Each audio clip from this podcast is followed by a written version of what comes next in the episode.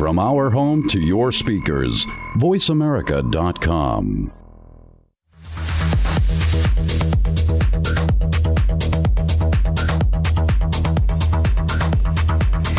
Hi there, this is Holly Shaw. I'm at Digital Hollywood today talking with Heidi-Marie Ferren. She's an actress. She's been on, you've seen her as Wonder Woman on HBO's Bored to Death. She's been on ABC's American Housewife. But more importantly, she is here as a disruptor, as a producer, on a panel called Living the Life, Entrepreneurs, Lifestyle Innovators, and Disruptors. Thank you so much for coming on and talking with me, Heidi-Marie. I'm so excited. Thank you. I'm excited to be here. Yeah. So we all know that you are an actress and you've done great bodies of work as a singer, a gospel singer, and an actress. Yeah. But what I want to hear about is this production project you were just telling me about. Yeah. It's pretty amazing. So we formed a production company around this amazing scripted content called Woman Enough. It's about the early women of country music. Yeah. And my writing partner and I just, it kind of started from a day where we realized there were a lot of stories being told about the men in a certain time period and industry and being told from a male perspective, or female stories being told from a male perspective. And we thought, wait a minute, what about the women? What about their story? Yeah. And so we just dove in and found some absolutely incredible stuff. And we just got the green light and open door every step of the way. And I mean, we did most of our, we did everything without an agent. We just hoofed it on our own, and we broke all the rules because it was in a smart, effective way. Smart, but breaking the rules. Yeah, smart. You can break the rules smartly. Yeah. And I think the content really speaks for itself as well. So, but the time it's just so ripe for right now. And these stories are our stories now as much as they were, 40 years ago. And so it's really exciting. And so from that, we are decided we'd take on more female forward content that, just helps tell the stories that we haven't heard and the stories we have heard in a more truthful way. So that we're really, really passionate about that. So does this project have a name, or can we find it? It's called Woman Enough. Woman Enough. Say that. Yeah. Okay. So Woman Enough. And then we wrapped we liked it so much. We have went our whole company, but yeah, Woman Enough. And, so you'll see it soon. So I'll be seeing it soon. And where is it going to be distributed, or how are we going to find it? We're in the middle of all of that right now, which has been a huge blessing. And we actually partnered with an amazing woman in Nashville. She's Emmy nominated. Her name's Barbara Hall, and she has been just a force of nature with us this whole way. And we have some really amazing partners that once things are allowed to be talked about, will be really, really exciting. But yeah, no, it's grown, and it's even bigger than we ever imagined. So great. And so, are you acting in this, or is it more producing? We've written it, so we created the content, and the casting will be pretty exciting as well, I think. So so you haven't cast it yet. Acting, it's actor driven, so and a unique way of telling the story. So I know it sounds so cryptic right now, but I want to know more. As soon as we can release it, I will. But it's been pretty amazing. It's been amazing to be a woman in this industry at this moment. Yeah.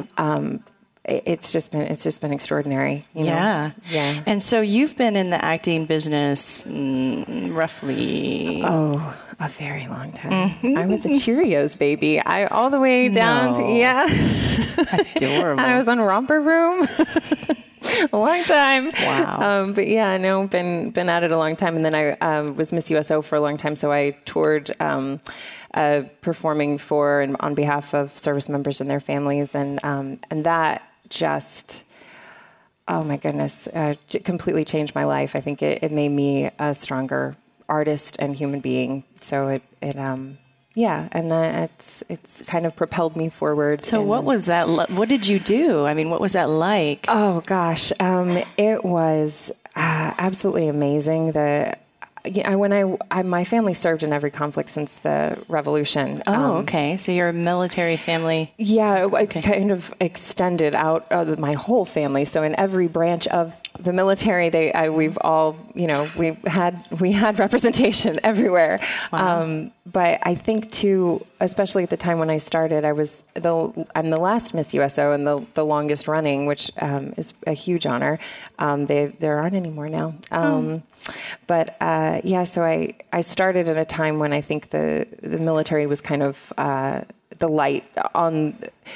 They didn't have the best representation in the media, I think, mm-hmm. But I got to see firsthand that we have some of the most exceptional men and women serving our country on the planet. I just, the people that I encountered and the stories I heard, and being bedside with people the day after they'd been pulled off the field, and you walk into their hospital room and they have the biggest smile on their face, and I'm trying to hold it together. And you realize, how much, the strength of the human spirit is pretty remarkable.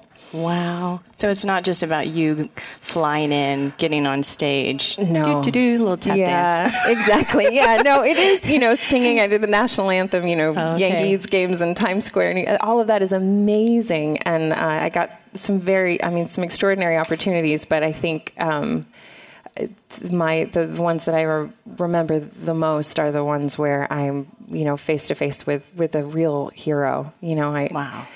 I remember I was in a tiny event in New Jersey for a reunion of some survivors of Battle of the Bulge, which there weren't a lot of survivors for Battle of the Bulge. And I remember the man that organized the event, I pulled him up to sing "I'll Be Seeing You" to him and dance with him, and he broke away in tears, and I was devastated. I thought, oh no, what did I do? And his daughter-in-law came up to me afterward and said, don't worry. He said that when he went off to World War II, he went with his best friend. And when the ship was pulling away, they were screaming that song at the top of their lungs. And they both landed at Normandy, and he came home and his friend did not. And she said, and now his son, who he begged not to serve, is in Afghanistan. Fast forward, it was about maybe 2 years later, I was at an event at the Waldorf in New York for women in military, and I had this strapping, handsome man come up to me, and he shook my hand and he said, Are you Heidi? Are you Miss USO? And I said, yes. And he said, I just wanted you to know that you danced with my father, and I came here today especially to tell you that I'm home, and thank you. Yeah. So it, wow, yeah, it was, that makes me choking back tears. Yeah. Yeah. And how did that affect the work that you've decided to do since? Oh gosh. Stories have always been important to me. I feel like stories and music can change a person, a heart, a life faster than a good argument or a 24-hour news cycle. You compel people with stories because we all have them. And so I dedicated my life to doing that and to helping other people tell stories. I'm part of I have a speaking series to help business leaders, especially women. I work with, I have done a lot of work with actually Middle Eastern women who have been in exile, and they're business leaders here now, and finding a way to have their trauma be a contribution to the world, that they can tell their story in a way that impacts the world and makes it a better place. Because we all have a digital footprint, but the person that is that brand has to show up with it. So Wow, that's beautiful. Yeah, we were talking about brand earlier, mm-hmm. and you were saying a little bit about how, you can have a brand consultant. Mm-hmm. I talk about this with Artistic Voice all the time because I feel like they kind of go hand in hand. Mm-hmm. But you can have... somebody come in and tell you who you are, but if you can't show up as that person, it doesn't work out. Have you ever worked with a brand consultant that tried to sort of smush you together? And I mean, my goodness, we all have such big stories and chapters in our life. And how do you put that all in? So then it comes down to what is your mission? What is it that ignites you and mm-hmm. that you are compelled to share with somebody else?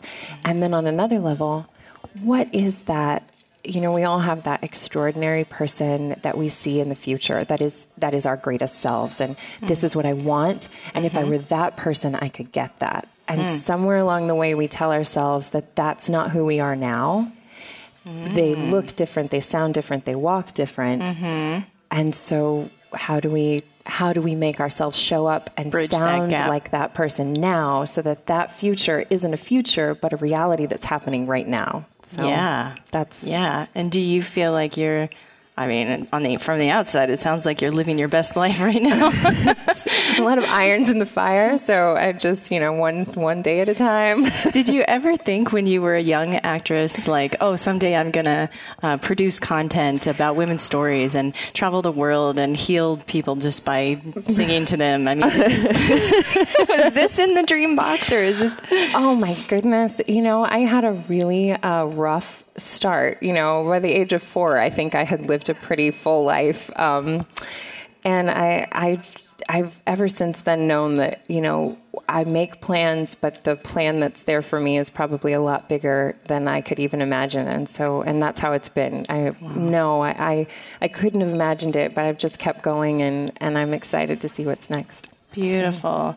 Well, I really appreciate you coming on the show and talking with us today. And I can't wait to hear how it goes after your panel. Oh, so. Thank you so much. Thank you for having me. You are such an inspiration. Your work is, it just lights me up. Wow. Did everyone hear that? This is Holly Shaw here with Heidi-Marie Ferren.